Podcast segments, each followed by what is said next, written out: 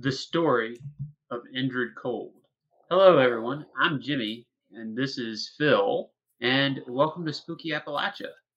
This week, we are going to look into a tale that has fascinated folks for decades, and that is the story of Indrid Cold of Lan- Lanulos.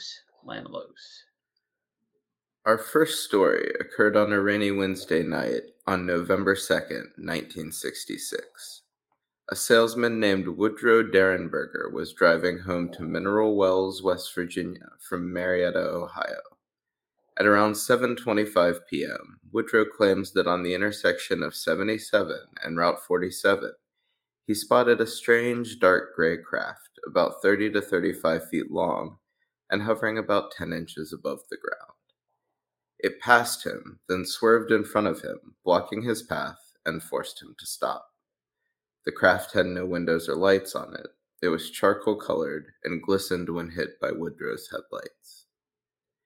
Soon after landing, a figure looking like a normal human male stepped out of a door of the craft. He had dark, combed back hair, deeply tanned skin, and looked to be around 35 to 40 years of age.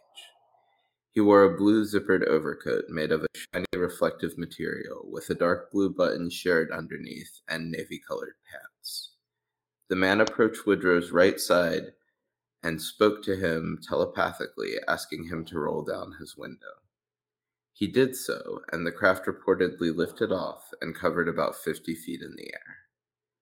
At this point, the man smiled politely and crossed his arms, then asked him many questions telepathically while maintaining his smile and standing in the rain.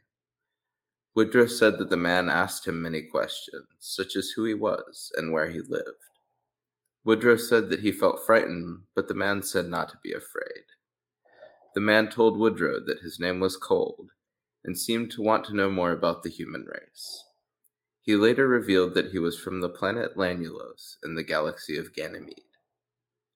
After their conversation, the craft landed and Cold walked back to it. Before entering the door, Cold informed Woodrow that he would visit him again, and he did, many times over the years. Woodrow even wrote a book about his experiences, Visitors from Lanulos. It was in a later visit that Cold let Woodrow know that his full name was Indrid Cold. Our second possible sighting occurred in Point Pleasant, West Virginia, around the same time as the first sighting. The Lilly family had been reporting poltergeist activity in their home. They had also been seeing diamond shaped lights in the skies at night over their home.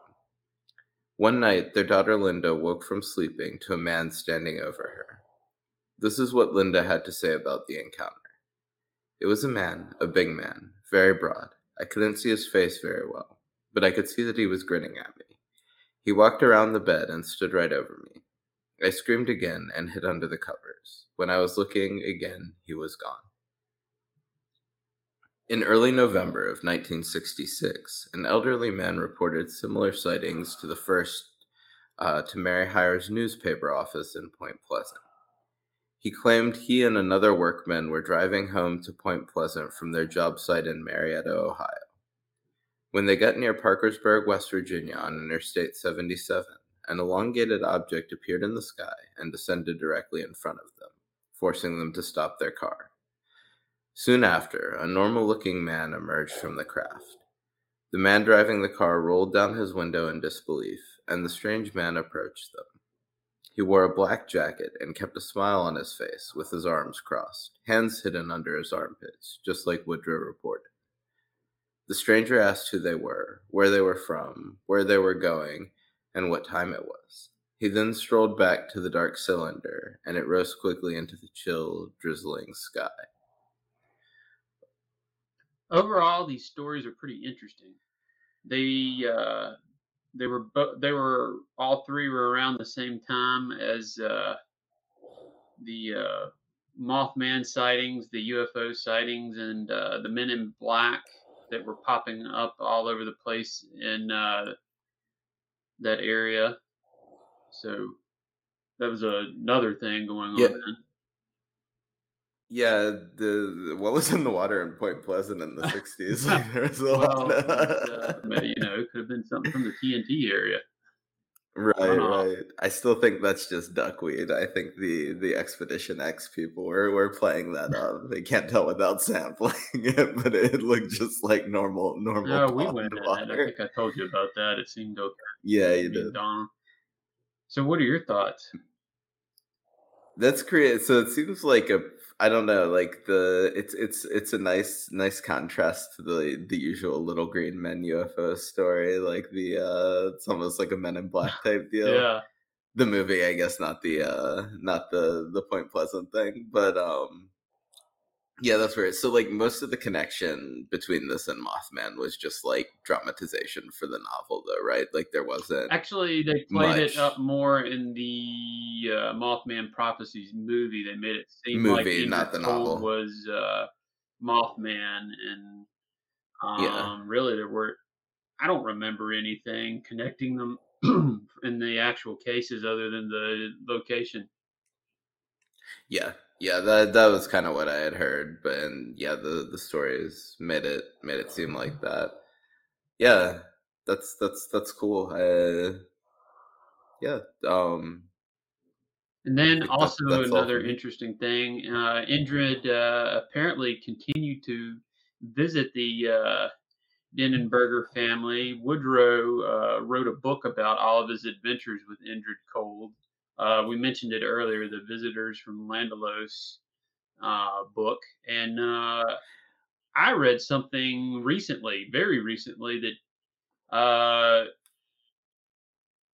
Woodrow's daughter i- still to this day is getting visits from Indrid Cold. Was that the the visitors from Lanulos book? Was that the one where the guy was like, oh, like he like actually abducted him, and they went on um Yep. adventures Yep. around the Yep. Yep. galaxy together? Okay, okay, that's the one I was thinking of. Yeah, Exactly it. cool. Well, I wish he would come visit me. Yeah, right. Be good to catch a ride. Yeah, no joke. Well, folks, uh, remember if you have a story you'd like to uh, see get featured on uh, Spooky Appalachia, you can email us at webmaster at spookyappalachia.com. As you can see, we've changed up the format a little bit for these stories, so uh, let us know if you like it, okay? And uh, thank you to our Patreons Alvin, Charles, Josh, Je- uh, Jeff, Josh, Julia, Shannon, and Taylor. Also, big thanks to Appalachian Oddity for the help with this one. And thank you to everyone who tuned in. Take care, everyone.